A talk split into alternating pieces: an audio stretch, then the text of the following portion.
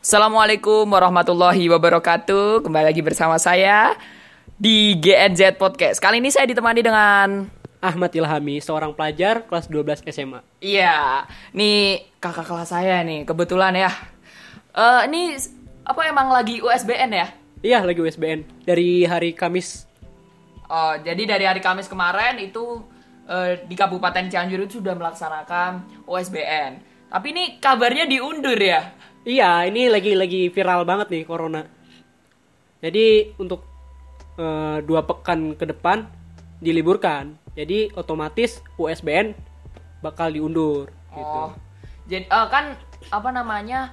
Ini instruksi ini di beberapa provinsi juga ya ada ya seperti ini.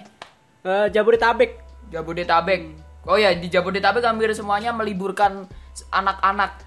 Iya betul. Untuk ini. Nih kabarnya nih corona nih makin meningkat nih pasiennya nih. Tadi katanya sampai 117 pasien bertambah. Iya. Menurut informasi yang beredar emang seperti itu. Pasien bertambah menjadi 117. Menurut Kak Ilham nih ya, kan apa namanya ini apakah langkah yang diambil oleh kementerian itu tepat belum ini ya soal meliburkan siswa-siswi? Sebenarnya ini udah merupakan rekomendasi ya dari WHO. Kalau yang negara menyatakan bahaya virus corona ini, dia harus mengurangi aktivitas gitu. Kayak sekarang di negara Italia itu kita namakan lockdown. Jadi benar-benar kotanya sepi, tidak boleh beraktivitas gitu. Udah banyak ya, setahu saya itu udah kan kemarin itu ada informasi kalau seandainya negara-negara di sekeliling Cina itu berbahaya, maksudnya kan namanya WNI atau TKA yang kerja di luar negeri atau kerja di Indonesia itu bisa menularkan. Sebenarnya kalau ini tuh awal mulanya kan dari Cina nih. Jadi sistem penyebarannya itu seperti apa sih? Gimana? Untuk sistem penyebaran saya masih kurang tahu gitu ya. Yang pasti menurut informasi virus corona ini mudah menyebar. Jadi hanya melewat sentuhan saja sudah menyebarkan virus gitu loh. Makanya para dokter menyarankan untuk menjaga kebersihan tangan. Seperti itu, harus disabunin terus, cuci tangan terus. Kalau bener-bener di karantina gitu, di isolasi ya. Di isolasi itu jadi aktivitas perekonomian jadi menurun. Ya, itu resiko dari virusnya ini. Jadi mau gak mau kita harus laluin resiko ini. Gitu loh. Banyak kok dari negara luar juga ekonominya turun gara-gara virus corona ini.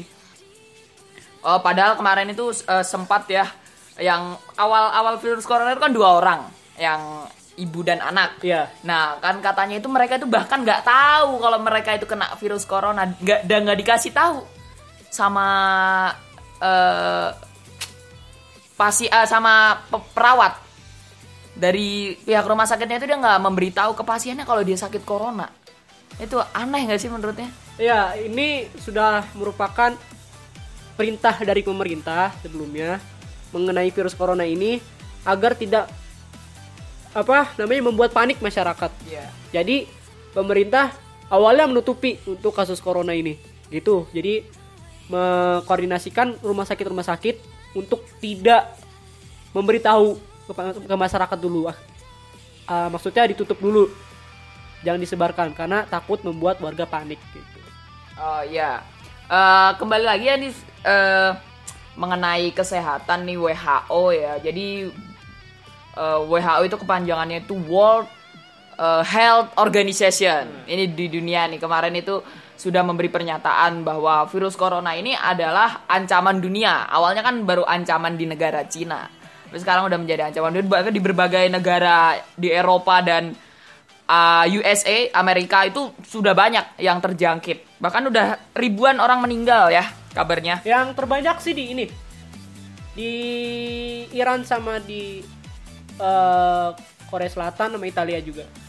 Oh, jadi mereka ya sampai negaranya di isolasi itu tidak boleh keluar ya? Iya, kalau di Italia terus sampai 15.000. 15.000 yang meninggal atau yang terjangkit? Yang terjangkit, yang meninggal lah lebih dari 1.000. Ini Indonesia ini baru satu ya yang meninggal ya? Atau sudah bertambah? Udah bertambah. Udah bertambah. Terakhir itu sampai 5 orang yang meninggal. 5 orang yang sudah meninggal dan udah 100. 5 orang dari 69 sebelumnya. Oh ya, 69. Mm-hmm. Habis itu jadi 96, sekarang jadi 117. Iya. Iya. Untuk korban meninggal lah belum dilaporkan lagi. Tapi ini saya pernah membaca artikel di Kompas kalau nggak salah ya. Jadi katanya itu sudah ada satu pasien asal Cina, dia itu benar-benar sembuh dari virus corona. Emang bener ya? Iya. Di Italia sendiri ada korban yang meninggal, ada korban yang terselamatkan, yang tersembuhkan. Iya. Tapi kan belum ada antivirusnya. Corona itu belum ada obatnya. Mungkin penanganannya sudah ada. Kalau obatnya belum terlalu parah berarti itu. Iya, ya? Atau belum terlalu parah. Ada dua kemungkinan yang tadi. Penanganannya tepat, terus sama yang tidak terlalu parah. Jadi mencegah itu lebih baik daripada mengobati. Iya, iya pasti. Makanya masyarakat diperintahkan untuk mencegah gitu loh, menjaga kebersihan. Tapi ini kalau seandainya nih kan pemerintah memberikan waktu untuk hampir semua ya pekerjaan gitu ya, dinas itu diliburkan, ditutup selama 2 minggu. Sekolah-sekolah juga seperti itu. Kira-kira dalam 2 minggu itu apa ya yang mau dilakukan pemerintah, apa sosialisasi atau apa gitu untuk mencegah? Ya, pemerintah menyarankan untuk mengurangi aktivitas gitu loh. Artinya kalau misalkan ada aktivitas yang tidak penting, sudahlah, jangan dilakukan, di rumah saja masing-masing gitu loh. Nah, kalau misalkan emang benar-benar penting, ya sudahlah, mau gimana lagi gitu loh. Tapi pemerintah menghimbau agar tidak banyak-banyak aktivitas lah. Nah, pemerintah sudah melakukan langkah yang tepat, yaitu meliburkan sekolah, bahkan sampai universitas, sampai kantor-kantor diliburkan, gitu kan? Iya.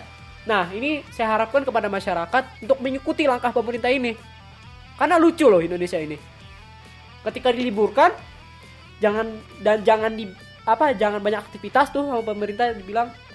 Tapi tetap aja banyak yang melakukan aktivitas di luar. Bahkan saya sendiri habis dari luar ya, itu rame banget itu. Oh, di pasar-pasar atau di di pasar makin ramai. Di Italia masyarakatnya langsung nurut sama pemerintah. Jadi disuruh diam di rumah semuanya. Iya, diam di rumah. Itu benar-benar sepi Italia. Tapi kan ini merugikan, ada yang dirugikan, ada yang diuntungkan. Seperti ini kalau seandainya mau ujian bagaimana? Diundur ya ujiannya? Iya, betul sekali, diundur. Ya itu saya bilang dari tadi pas awal, itu semua resiko dari virus corona ini. Mau gak mau kita harus melalui resiko ini gitu loh. Tapi kalau seandainya ini berkelanjutan nih, ditakutkannya memang nanti juga mesti ada ada plan kedua, memang dipaksakan harus masuk ya, atau bagaimana? Kalau seandainya berkelanjutan dalam 2 minggu ini masih banyak, malah makin banyak korban virus corona. Nah, itu dia. Masyarakat kan minta ke pemerintah agar melakukan langkah yang tepat. Seperti itu kan. Dan Indonesia, pemerintahnya sudah mulai bergerak gitu loh, untuk menangani dengan tepat corona ini. Salah satunya adalah memberhentikan aktivitas-aktivitas. Yeah. Gitu kan. Nah, masyarakat dihimbau agar menuruti pemerintah, agar tidak banyak aktivitas. Gitu loh.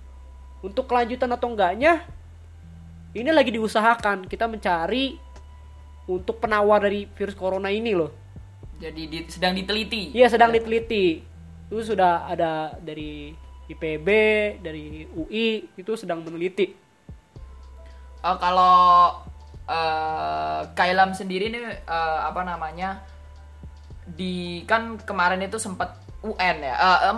USBN. Ujian sekolah. Nah, ini menurutnya gimana ya? Kan udah berapa hari itu? 4. Kamis, Jumat, Sabtu. Berarti 3 hari.